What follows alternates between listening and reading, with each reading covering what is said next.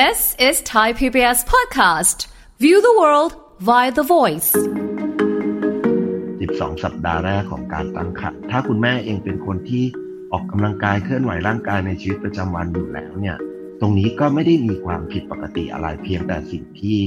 คุณหมอหรือบุคลากร ทางการแพทย์จะแนะนำก็คือว่าอย่าออกกำลังกายที่เป็นแรงกระแทก เช่นการไปวิ่งเล่นบาสเกตบอลหรือไป ทำอะไรที่มีแรงกระแทกมาก ๆ โดยเฉพาะยิ่ง การเล่นกีฬาหรือออกกำลังกายบางประเภทที่มีการเกรงบริเวณหน้าท้องแบบไม่แนะนำแต่ว่าการออกกำลังกายอื่น ๆ รวมไปถึงการทำงานบ้าน การเดินทางปั่นจักรยานอะไรก็ยังทำได้นะครับ เพียงแต่ว่าระวังเรื่องของแรงกระแทกเท่านั้นครับ ฟังทุกเรื่องสุขภาพ อัปเดตททุกโรคภัย ฟังรายการโรงหมอ กับดิฉัน สุรีพร วงศิตพรค่ะ This is Thai PBS podcast. เอาละค่ะคุณผู้ฟังคะมาติดตามการสำหรับเรื่องราวในวันนี้นะคะ ที่รายการโรงหมอของเราจะได้พูดคุยกัน คือเรื่องของกิจกรรมทางกายที่คุณแม่ควรทำนะคะ วันนี้เราจะพูดคุยกับรองศาสตราจารย์ ดรปิยวัฒน์เกตวงศา ผู้อำนวยการศูนย์พัฒนาองค์ความรู้ ด้านกิจกรรมทางกาย ประเทศไทย สถาบันวิจัยประชากรและสังคม มหาวิทยาลัยมหิดลคะสวัสดีค่ะอาจารย์คะสวัสดีครับ อาจารย์คะวันนี้ที่เราจะคุยกันเป็นเรื่องของคุณแม่ที่กำลังตั้งครรภ์นะคะ ซึ่งก็แน่นอนว่าในกิจกรรมทางกายต่างๆ ที่คุณแม่ตั้งครรภ์ควรทำเนี่ยเดี๋ยววันนี้เราจะได้รู้ว่ามีอะไรบ้าง แต่ถามอาจารย์ก่อนในเบื้องต้น เพราะว่ามันมีเรื่องของเออสิ่งที่เป็นความเชื่อหรือการบอกเล่าต่อๆกันมาว่าเอ่อถ้าเป็นคุณแม่ตั้งครรภ์นะ ไม่ควรที่จะออกกำลังกาย ข้อเท็จจริงตรงนี้เป็นยังไงบ้างคะอาจารย์คะเอ่อเรื่องนี้น่าจะเป็นเรียกว่าเป็นความเชื่อที่ถูกส่งต่อกันมาเป็นระยะเวลานานนะครับ ตั้งแต่เอ่อช่วงที่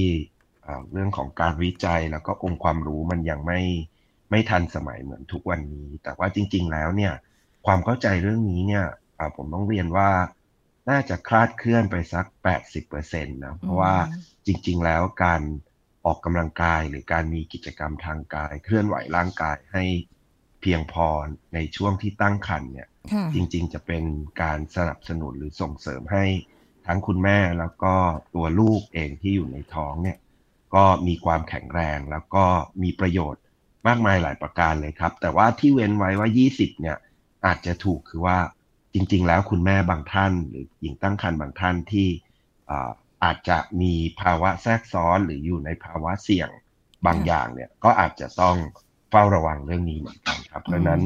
เอ่อผมคิดว่าโดยส่วนใหญ่น่าจะเป็นสิ่งที่เรียกว่าเป็นความเชื่อที่มันคลาดเคลื่อนกันมาครับ ค่ะ คือจริง ๆ แล้วออกกำลังกายได้ อย่าง อย่างถ้าเกิดสมมติว่าที่ได้ยินมาครับบ่อยๆ ก็คือในช่วง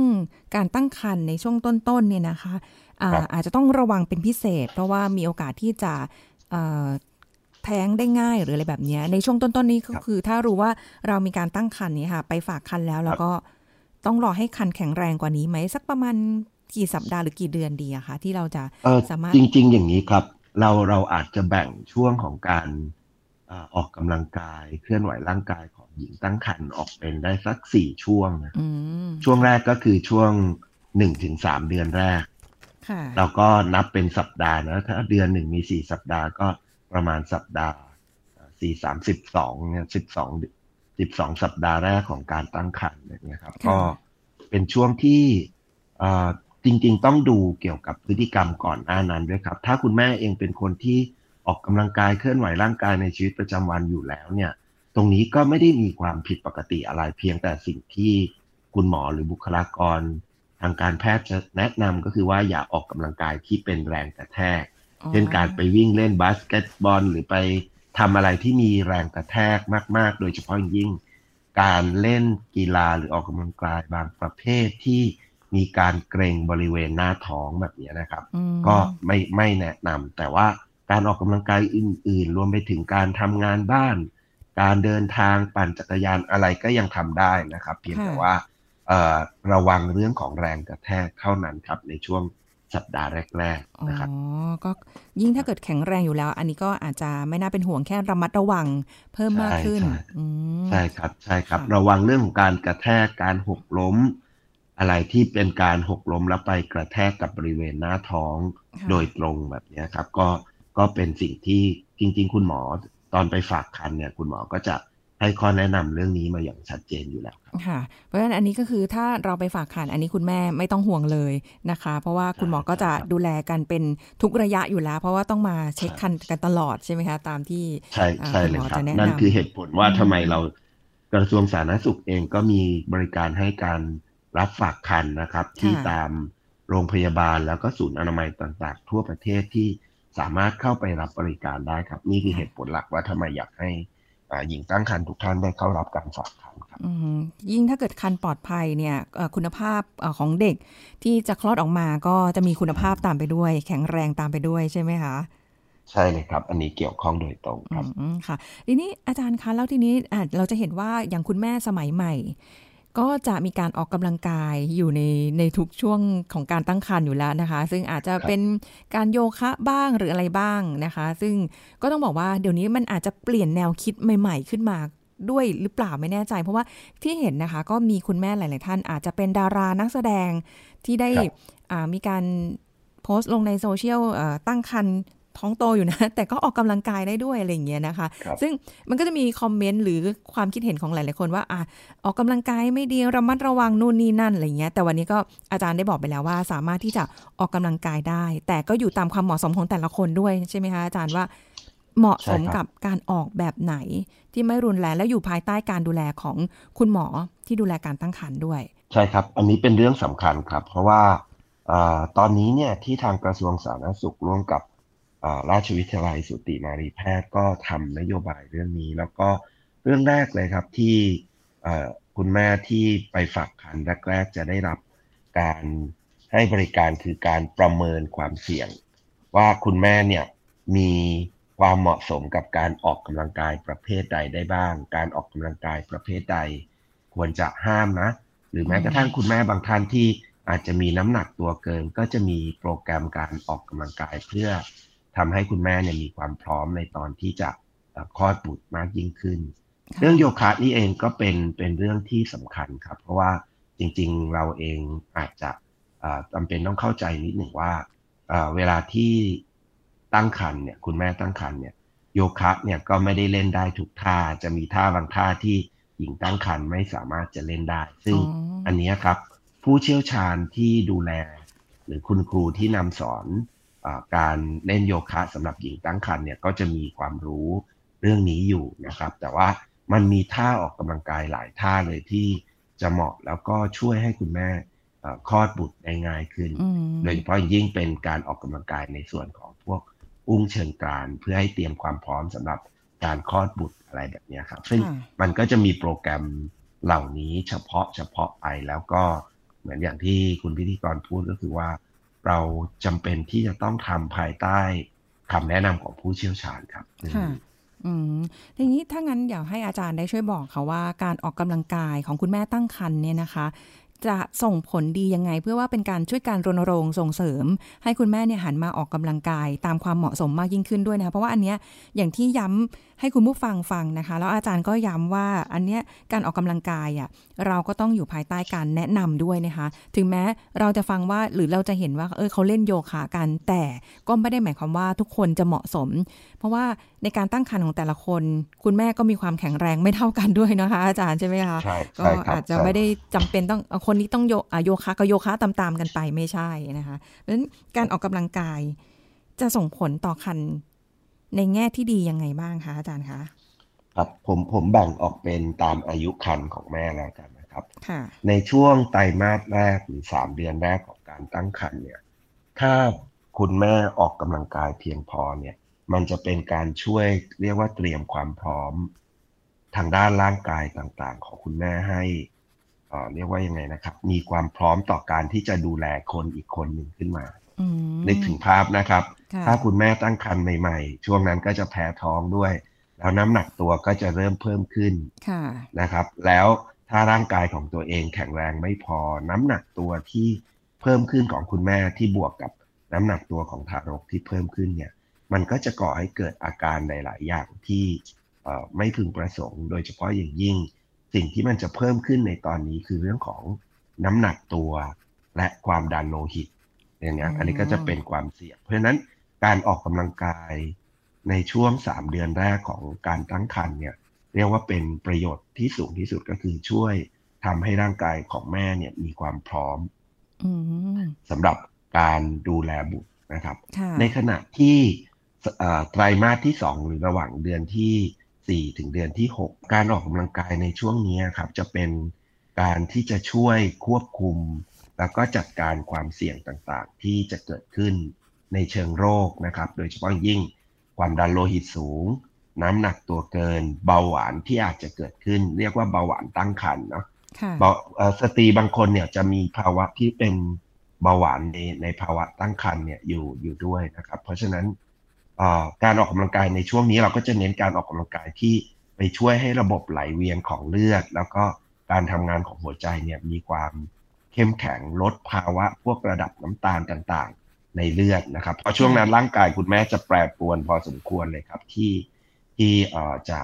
เอ่อจำเป็นที่ต้องใช้การออกกำลังกายแบบนี้ เช่น การเดินบนเอ่อลู่สายพานนะครับ เพื่อค่ะให้เกิดการทำงานของหัวใจที่แข็งแรงมากขึ้น อันนี้เป็นช่วง ไตรมาสที่สองนะครับอืมในขณะที่ไตรมาสที่สามเนี่ย ช่วงก่อนที่จะคลอดบุตรค่ะช่วงนี้เนี่ยเป็นช่วงที่อ่าคุณแม่เนี่ย เราพบข้อมูลอันนี้บ่อยมากขึ้นก็คือว่าจะมีความเสี่ยงต่อเออภาวะวิตกกังวล ความตึงเครียดรวมไปถึงเรื่องเกี่ยวกับ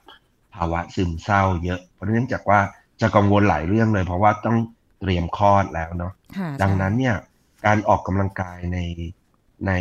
เอ่อไตรมาสที่สามเนี่ยครับของการตั้งครรภ์เนี่ยก็จะเน้นไปที่เรื่องแรกครับ เตรียมความพร้อมให้แม่เนี่ย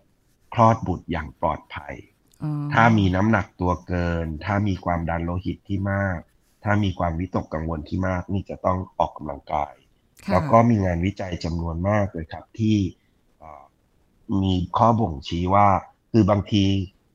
ด้วยด้วยความเข้าใจของเราคิดว่าโอ้ท้องโตมากแล้วอืมก็จะไปออกกำลังกายอย่างไร แต่จริงๆมันมีท่าออกกำลังกายครับ โดยเฉพาะอย่างยิ่งท่าออกกำลังกายที่สำคัญเรียกว่าท่าออกกำลังกาย กล้ามเนื้ออุ้งเชิงกรานซึ่งจะช่วยให้คุณแม่เนี่ยอ่ามีความพร้อมนะครับ เตรียมความพร้อมในบริเวณส่วนที่จะเกี่ยวข้องกับการคลอดบุตรนะครับ บริเวณอุ้งเชิงกรานอืมช่วยให้คุณแม่เนี่ย ไม่มีภาวะที่เรียกว่าปัสสาวะเล็ดนะครับ เพราะว่าจะฝึกที่จะให้แม่คุณแม่ควบคุมเรื่องเกี่ยวกับการกลั้นปัสสาวะได้ค่ะอันนี้เรื่องแรกมกับอีกตัวหนึ่งครับที่เป็นโปรแกรมที่ทางกระทรวงสาธารณสุขก็ได้เน้นและเอาเข้ามาใหม่คือการออกกำลังกาย 10 นาทีก่อนเข้านอนนะครับ เป็นการออกกำลังกายเบาๆเรียกว่าการออกกำลังกายเพื่อความผ่อนคลาย ลดความวิตกกังวลนะครับ บางคนจะเครียดมากว่า เอ๊ะ ตายละจะต้องคลอด จะคลอดไหวไหมหรือเปล่าแล้วลูกจะปลอดภัยไหมอะไรหลายเรื่องนะครับ เพราะฉะนั้น ภาวะซึมเศร้าแล้วก็ความวิวิตกกังวลในช่วงนี้เนี่ย เราก็จะใช้โปรแกรมอันเนี้ยเพิ่มเข้ามา ก็จะเห็นว่าอืมจุดจุดเน้นก็จะไม่เหมือนช่วงไตรมาสที่หนึ่งและไตรมาสที่สองค่ะนะครับอืมแล้วก็ช่วงสุดท้ายครับ หลังจากที่คุณแม่คลอดบุตรหลังจากคลอดเนี่ย เราก็มีโปรแกรมการออกกำลังกายแนะนำนะครับ เรียกว่า เป็นโปรแกรมที่จะฟื้นฟูร่างกายของคุณแม่ให้กลับมาฟิตให้กลับมากระชับ ให้กลับมาสลิมได้เหมือนเดิมในก่อนที่ก่อนที่จะท้องนะครับ รวมไปถึงจะมีโปรแกรมการออกกำลังกายคู่กับลูกน้อย เพื่อให้สร้างสารสัมพันธ์ระหว่างแม่กับลูกด้วยโอ้อันเนี้ยก็เป็นช่วงสี่ไตรมาสนะครับ ที่อ่าสามไตรมาสระหว่างการตั้งครรภ์แล้วอีกช่วงหนึ่งเราเรียกว่าช่วงหลังคลอดเนี่ย มันเป็นแพ็กเกจเดียวกันที่เอ่อเอามาใช้ในการช่วยได้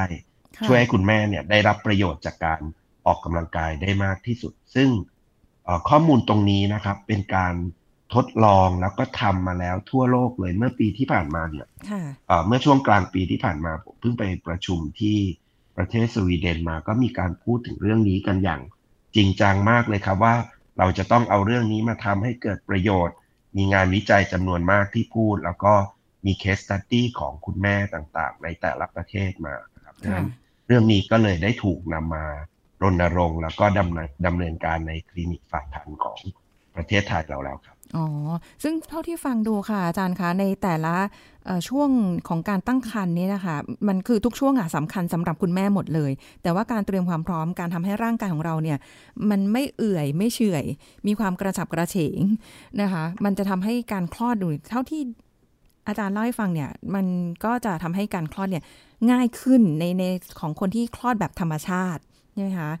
อืมใช่ครับ ใช่ครับ ใช่ครับ แล้วก็เรื่องของการออกกำลังกายค่ะ ยิ่งคุณแม่ท้องโต อันนี้ก็อาจจะอย่างที่อาจารย์บอกว่ามันเป็นกังวล แต่ทีนี้อาจารย์บอกว่า 10 นาทีก่อนเข้านอนออกกำลังกายเบาๆ เบาๆ อันนี้เดี๋ยวขออนุญาตให้อาจารย์ช่วยเสริม ข้อมูลให้นิดหนึ่งนะคะว่า เราสามารถจะต้องแบบ เออเราจะต้องทำการออกกำลังกายแบบ เบาๆแบบไหนดีคะคือเราจะต้องยืนหรือว่าแบบท้องโตแล้วเริ่มยืนไม่ไหวแล้วปวดหลังปวดเอว ปวดขาไปหมดแล้วค่ะ ตอนนี้นะคะท้องใหญ่มากอะไรอย่างเงี้ย เราเราออกกำลังกายแบบนอนอยู่ออกกำลังกายได้ไหมคะ หรือแบบอ๋อขอนั่งนิดนึง ออกกำลังกายก็ได้ใช่ไหมคะยกแขนยกขาอย่างนี้พอไหมคะพอแบบ ใช่ครับใช่ครับการออกกำลังกายสิบนาที ก่อนเข้านอนจะเป็นการออกกำลังกายแบบเบาๆ และผ่อนคลายที่แนะนำก็แนะนำให้คุณแม่อยู่ในห้องที่ ค่อนข้างจะมีความเงียบนะครับ แล้วก็เราก็พยายามที่จะผ่อนคลาย จะเป็นนั่งเอนหลังก็ได้ หรือจะนอนนอนราบก็ได้นะครับ หรือว่าจัดนั่งบนเก้าอี้ ด้วยท่าทางที่ผ่อนคลายก็ได้ หลังจากนั้น แนะนำนิดหนึ่งครับ อาจจะหยิบโทรศัพท์มือถือขึ้นมา แล้วก็เปิดเพลงที่เป็นจังหวะสบายๆที่ตัวเองรู้สึกว่าชอบเป็นจังหวะช้าๆนะครับ แล้วก็หลังจากนั้นเนี่ยก็หลับตาลงแล้วก็ปล่อย ปล่อยความรู้สึกเกรงบริเวณตัวหลักกล้ามเนื้อต่างๆ บริเวณไหล่บริเวณบริเวณใบหน้าต่างๆ หรือบริเวณลำตัว เพราะว่านึกถึงภาพนะครับว่าทั้งวันเนี่ย คุณแม่จะต้องใช้เลี้ยวแรงในการพยุงประคับประคองลูกน้อยที่ที่อยู่ในท้องด้วยนะครับ ก็แนะนำให้ผ่อนคลายตรงนั้น แล้วก็ค่อยๆขยับร่างกายครับ ในแต่ละส่วนที่สามารถทำได้ ไม่ว่าจะเป็นการยืดเหยียดบริเวณ ลำคอช่วงอกช่วงไหล่หรือช่วงหลังครับสำหรับช่วงเท้าเนี่ยก็ใช้การกระดกเท้ายกเท้าขึ้นลงช้าๆการทำตรงนี้เราจะไม่เน้นทำเร็วเลยครับ จะทำแบบช้าๆทำที่คุณแม่ทำไหว เพื่อเป็นการคลายกล้ามเนื้อทั้งหมดที่ตึงเครียดมาทั้งวัน แล้วมันจะเกิดภาวะความผ่อนคลายของคุณแม่ที่สำคัญนะครับ เราจะเน้นให้ คุณแม่ได้หายใจกำหนดลมหายใจให้ทำไปตามปกตินะครับ ไม่รีบหายใจไม่ไม่เน้นการหายใจเร็วหายใจแรงนะครับ พวกนี้ก็จะช่วยให้คุณแม่รู้สึกผ่อนคลาย แล้วก็จะเข้านอนไปนะครับคลายโดยคลายกังวลขึ้นไปได้อ๋อก็จะแล้วก็มีเทคนิคคือเปิดเพลงเบาๆ คลอๆไปด้วย สร้างบรรยากาศ ให้รู้สึกแบบว่า เออ เราก็จะได้แบบ เขาเรียกอะไรเพลินๆไปกับการที่จะได้ยืดเหยียดร่างกายก่อนที่จะเข้านอนนะคะใช่เลยครับ แล้วก็ส่วนนี้เนี่ยจริง ๆ มีเทคนิคแนะนำอีกอันหนึ่งก็คือว่าเขาก็แนะนำให้ทำคู่ไปกับคุณพ่อนะครับ แล้วก็จะได้สารสัมพันธ์ไปนะครับหลับได้ด้วยกันได้สบายค่ะ นะคะ ก็อาจจะมีนวดผ่อนคลายบ้างก็ได้นะคะเผื่อแบบบางทีน้องกล้ามเนื้อเกร็งน้องเกร็งปวดเมื่อยอาคุณพ่อบีบนวดให้หน่อย เอออันนี้ใช่ไหมคะเพราะว่าอาการปวดอาการเกร็งของกล้ามเนื้อในช่วงช่วงไตรมาสที่สามเตรียมคลอดเนี่ยก็จะค่อนข้างมีมากกว่า ปกติแล้วล่ะครับแล้วอย่างภาวะความเครียดค่ะอาจารย์ถึงแม้ว่าเราพยายามที่จะออกกำลังกายแล้ว แต่ว่าเอาจริง ๆ พอถึงเวลาใกล้คลอดเนี่ยค่ะ มันความวิตกกังวลมันค่อนข้างสูง ว่าแบบ เอ๊ะ จะคลอดออกมาลูกจะคือก็จะคิดไปละ ลูกจะออกมาเป็นยังไงครบไหมหรืออะไรแข็งแรงหรือเปล่าอะไรอย่างเงี้ยค่ะ มันวิตกกังวลไปแล้ว ตรงเนี้ยเราจะจัดการยังไงดีคะเพราะว่าถ้าเราถ้าเราบอกว่า เอ้ย ต้องทำอย่างนี้ มันอาจจะดูง่าย แต่คุณแม่เขาอยู่ในภาวะที่เครียดอยู่อย่างเงี้ยค่ะ เขาควรจะต้อง จะต้องเลยนะคะ ว่าจะทำยังไงให้เขาผ่อนคลายได้จริงๆนะคะอาจารย์เรื่องแรกครับ ถ้าคุณแม่ไม่มีแนวทางปฏิบัติเรื่องนี้ด้วยตัวเอง แต่จริงๆตอนนี้เราก็มีหลายวิธีนะที่เราสามารถหาข้อมูลความรู้ว่าเราเองเนี่ยจะต้องจัดการควบคุมสติกับความคิดอย่างไร แต่ว่าถ้าคุณแม่ไม่สามารถก้าวข้ามหรือว่าจัดการเกี่ยวกับความเครียดได้ด้วยตัวเอง ในโปรแกรม การฝากคันเนี่ยครับเขาจะมีการประเมินความเครียด แล้วก็จะมีจิตแพทย์ ผู้เชี่ยวชาญในการที่จะให้บริการในการให้คำปรึกษากับคุณแม่อยู่แล้วนะอ๋อว่าว่าเอะเนี่ย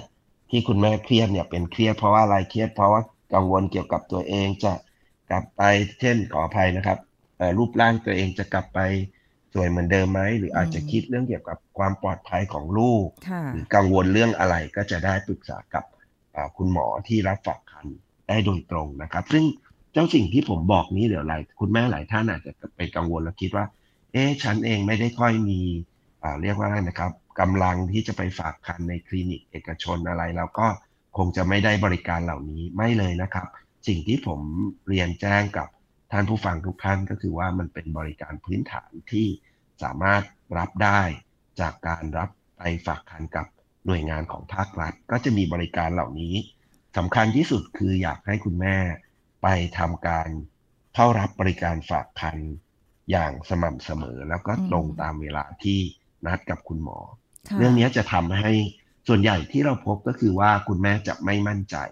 ค่ะแล้วก็กังวลเกี่ยวกับความปลอดภัยของลูก ซึ่งถ้าเราไปทุกครั้งตามที่คุณหมอนัด ก็จะรู้ได้เลยครับว่า อ๋อตอนเนี้ยลูกของตัวเองแข็งแรงดีอืมร่างกายของตัวเองมีความพร้อมแค่ไหนค่ะเราเหลือเวลาอีกมากน้อย เหลือเวลาอีกกี่สัปดาห์ที่จะเตรียมตัวให้พร้อมสำหรับการคลอดบุตรจริงมๆอันเนี้ยครับก็เป็นแนวทางปฏิบัติ เพราะฉะนั้นในช่วงนี้มีเทคนิคแค่นั้นครับค่ะส่วนไหนที่จัดการตัวเองได้ไม่ว่าจะเป็นการนั่งสมาธิหรือการออกกำลังกายด้วยท่าออกกำลังกายดังกล่าว การพูดคุยหารือกับ คนในครอบครัวแล้วยังไม่คลายกังวล แนะนำให้ไปคุยกับคุณหมอที่ดูแลเรื่องเรื่องการฝากคันของเรานะครับค่ะแล้วก็จะมีการส่งต่อไปยังนักจิตวิทยาหรือคุณเอ่อจิตแพทย์ที่ มีความเชี่ยวชาญในเรื่องนี้ครับค่ะ อันนี้ก็หายกังวลใจกันได้นะคะ เพราะว่าจะมีทีมแพทย์นะคะ แล้วก็ยังมีแพทย์อีกหลาย ๆ ส่วนที่จะเข้ามาช่วยดูแลทั้งในเรื่องสุขภาพกายใจนะคะถ้ามีปัญหาอะไร เพราะว่าเพราะฉะนั้นกลายเป็นว่าสิ่งสำคัญคือการไปฝากคันนั่นเองเอออันนี้คืใช่เลยครับสิ่งใช่เลยสำคัญครับมากจริง ๆ นะคะนี่อาจารย์คะเมื่อคลอดออกมาแล้วเอาละอ่าได้ปฏิบัติตามที่ทาง อาจารย์ได้บอกมานะคะทีมแพทย์พยาบาลที่ดูแลการตั้งครรภ์คลอดออกมาได้สบายๆแล้วอ่า หายกังวลแล้วค่ะ ทีนี้สงสัยอยู่เพราะว่าอาจารย์บอกว่าหลังคลอดเนี่ยเราก็ต้องออกกำลังกายฟื้นฟูร่างกายด้วยนะคะ ควบคู่ไปกับลูกน้อย แต่ลูกยังเล็กค่ะ คอยังไม่แข็งเลยนะคะ ยังแบบตัวอ่อนๆอยู่เลยออกกำลังกายได้แล้วเหรอคะอาจารย์ ใช่ครับ องค์การอนามัยโลกพูดถึงเรื่องนี้ไว้ชัดเลยนะครับว่าอืมเอ่อเด็กๆที่เป็นวัยแบบเบอกเนี่ยในค่ะแต่ละวันเนี่ยควรจะ ขยับขยื่นเคลื่อนไหวร่างกายในทุกอย่างไม่ว่าจะเป็นการอ่าขยับตัวข้อมือนิ้วหรือบริเวณลำคอที่เราพูดนะครับค่ะอ่าเขาใช้ว่าเป็นคำว่าอาจจะพลิกตัว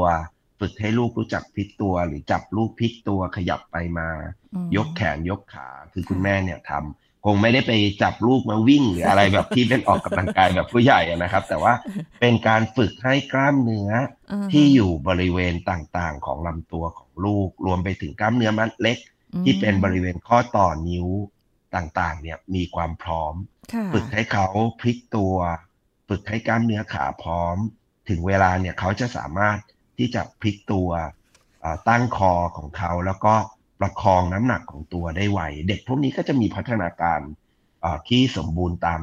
ช่วงวัย แล้วก็จะพบว่าเดินได้ไว ตั้งไข่ได้ไวนะครับอืมมีพัฒนาการที่ดี เพราะฉะนั้นในแต่ละวันเนี่ยก็อยากชวนให้คุณแม่นะครับ ได้ได้เอ่อขยับขยื่นเคลื่อนไหวร่างกายของตัวเอง แล้วก็ของลูกไปด้วยพร้อม ๆ กันครับ อ๋อค่อยอาจจะแบบค่อย ๆ จับขยับ นิดนึงคือจริง ๆเขาก็มีขยับตัวของเขาอยู่แล้วแหละเพียงแต่ว่าเราอาจจะใช่แบบว่าอ่ายืดแขนยืดขานิดนึงแต่แต่ต้องระวังใช่ไหมคะเพราะว่ายังยังอ่อนๆอยู่อ่าไปทำอะไรรุนแรงใช่ไม่ครับได้เออใช่ครับ ใช่ครับกะเราเราก็เหมือนจับโยกทั่วไปเลยเวลาเออจับอุ้มจับอะไรอย่างเงี้ยครับ บางคนคิดว่าเออให้ต้องให้ลูกนอนอย่างเดียว อันนี้ก็อืมก็จะไม่ถูกนะครับอ๋อก็จับให้เขาได้มีการขยับเขยื้อนเคลื่อนไหวร่างกายด้วยค่ะ ซึ่งยิ่งยิ่งถ้าเกิดว่าเขาได้ได้ออกกำลังกาย ตั้งแต่เล็กที่คุณแม่ได้จับขยับร่างกายเล็ก ๆ น้อยๆแบบเบาๆนี้นะคะ แล้วบวกกับกินนมแม่ด้วยนะ ยิ่งดีเสริมเข้าไปใช่อีกอันนี้เนาะใช่อาจารย์เนาะแบบใช่ครับหลายอย่างเลย แล้วสำคัญคือที่อาจารย์พูดมาทั้งหมดเนี่ยองค์การอนามัยโลกเขามีงานวิจัยรับรองแล้วนะคะ แล้วคือทุกอย่างเนี่ยอยู่ในความปลอดเอออยู่ใน ความดูแลของคุณหมอ แล้วก็ปลอดภัยแน่นอนนะคะ วันนี้ต้องขอบคุณอาจารย์ค่ะที่มาร่วมพูดคุยกับรายการโรงหมอของเราด้วยนะคะ ขอบคุณอาจารย์ปิยวัฒน์ค่ะ สวัสดีค่ะ ขอบคุณครับค่ะสวัสดีครับ เอาละค่ะคุณผู้ฟังคะหมดเวลาแล้วนะคะ กับรายการโรงหมอทางไทย PBS Podcast นะคะ เราจะกลับมาพบกันใหม่ครั้งหน้าค่ะ ขอบคุณที่ติดตามรับฟังวันนี้ ลาไปก่อนนะคะ สวัสดีค่ะ This is Thai PBS Podcast ความเครียดที่เกิดขึ้นในผู้สูงอายุส่วนใหญ่เกิดจากเรื่องอะไร การรับมือความเครียดขึ้นอยู่กับอะไร ผู้ช่วยศาสตราจารย์ดรเกษรสัมเภาทอง จากคณะสาธารณสุขศาสตร์ มหาวิทยาลัยธรรมศาสตร์ มาเล่าให้ฟังครับ คือเรื่องความเครียดนี่นะคะต้องบอกว่าก็เกิดได้ทุกเพศทุกวัย จริงๆความเครียดเป็นได้ตั้งแต่ทารกมาเลยนะคะ มันมีความตึงเครียดเกิดขึ้นได้ กับร่างกายกับจิตใจอะไรต่างๆ เหล่านี้แต่ว่าถามว่าเออแล้วทำไมต้องมาโฟกัส หรือว่าต้องมาใส่ใจกับผู้สูงอายุค่ะเพราะว่าผู้สูงอายุเองเนี่ยโดยธรรมชาติของวัยอะค่ะ ก็จะมีความเครียดได้ง่ายกว่าคนวัยอื่นนะคะแม้ว่าปัจจัยกระตุ้นอาจจะดูเหมือนมีน้อย แต่ด้วยธรรมชาติของร่างกาย การเปลี่ยนแปลง แหล่งทรัพยากรหรือความสามารถในการดูแลตัวเองอะค่ะค่ะจะลดลง เพราะฉะนั้นความตึงเครียดก็จะเกิดขึ้น แล้วความตึงเครียดตรงนี้ต้องบอกว่าเขาเป็นกันทุกคนแหละนะคะเพียงแต่ว่าใครจะได้รับผลกระทบมากน้อยหรือว่าเป็นยาวนาน เป็นเฉียบพลัน เป็นแล้วหายหรือเป็นจนกระทั่ง มีผลเกิดขึ้นค่ะแล้วผู้สูงอายุเนี่ยก็ธรรมชาติอย่างหนึ่ง คือไม่ใช่ธรรมชาติสิเป็นลักษณะ แบบเนี้ยมักจะพบโรคเรื้อรัง แล้วความเครียดเนี่ยค่ะมันก็เป็นสาเหตุของโรคเรื้อรังได้ด้วย แล้วในขณะเดียวกันโรคเรื้อรังก็เป็นแหล่งกำเนิดให้เกิดความเครียดค่ะดังนั้นมันเหมือนกับไปไปมามาวนเวียนอยู่แบบนี้แหละนั้นการถ้าหากว่าเรารู้จักธรรมชาติ รู้วิธีรับมือ รู้วิธีที่จะจัดการได้อย่างเหมาะสมเนี่ย นอกจากจะทำให้มีความสุขสบายใจ แล้วก็อาจจะช่วยเรื่องของภาวะโรคเรื้อรังที่เป็นอยู่ด้วย ผลกระทบจากความเครียดบางทีไม่ได้อยู่ที่ตัวเราอย่างเดียวด้วย เครียดแล้วบางทีมันมีการแสดงออกนะคะ หรือบางพฤติกรรมหรืออะไรต่างๆ เนี่ยกระทบกับคนรอบข้างอีกนะคะค่ะเพราะฉะนั้นมันมันดูเหมือนขยายวงกว้างไป มีผลต่อการใช้ชีวิตการอยู่ร่วมกันของคนหลาย ๆ คน มันมีเขาเรียกว่าลักษณะที่ว่ามันเป็นปฏิกิริยาของร่างกายแล้วก็จิตใจที่จะตอบสนองต่อสิ่งที่มาคุกคามอะค่ะค่ะ แล้วมันก็เลยกลายเป็นความตึงเครียด หรือว่าเรียกว่าความเครียดนั่นเอง ปฏิกิริยาตอบสนองของเราต่อสิ่งที่เข้ามาคุกคามก็ขึ้นอยู่กับการรับรู้ของเราด้วยค่ะใช่ไหมคะบางทีเนี่ยสิ่งที่เข้ามาเนี่ยเหมือนกันกับคนอื่นนะแต่คนนี้ทำไมดูเครียด เพราะว่าปฏิกิริยาตอบสนองของเขาต่อสิ่งที่เข้ามาในชีวิตเขาอะด้วยการรับรู้อะไรเนี้ยมันต่างกัน แล้วในขณะเดียวกันเราก็มีปฏิกิริยาโต้ตอบไปกับสิ่งนั้นค่ะนะคะ จะโต้ตอบมากน้อยหรือกระทั่งบางคนก็ไม่สนใจ หรืออะไรต่างก็ขึ้นอยู่กับพื้นฐานการรับรู้ หรือประสบการณ์เดิมด้วยค่ะทีนี้เขาบอกว่าผู้สูงอายุเองอะ่ะด้วยวัยด้วยธรรมชาติด้วยประสบการณ์ที่ผ่านมาเนี่ย มันก็มีส่วนช่วยให้การรับรู้เนี่ย บางทีก็คิดไม่เป็นไรหรอกแบบเนี้ยฉันเผชิญมาเยอะแล้วอืมหรือบางคนก็แบบไม่ได้หรอกนะแบบเนี้ยมันจะเป็นอันตรายเพราะเรียนรู้มาแล้ว มีประสบการณ์มาแล้ว เพราะฉะนั้นระดับความเครียดก็จะไม่เท่ากัน This is Thai PBS Podcast ติดตามรายการทางเว็บไซต์และแอปพลิเคชันของไทย PBS Podcast Spotify SoundCloud Google Podcast Apple Podcast และ YouTube Channel Thai PBS Podcast Thai PBS podcast. View the world via the voice.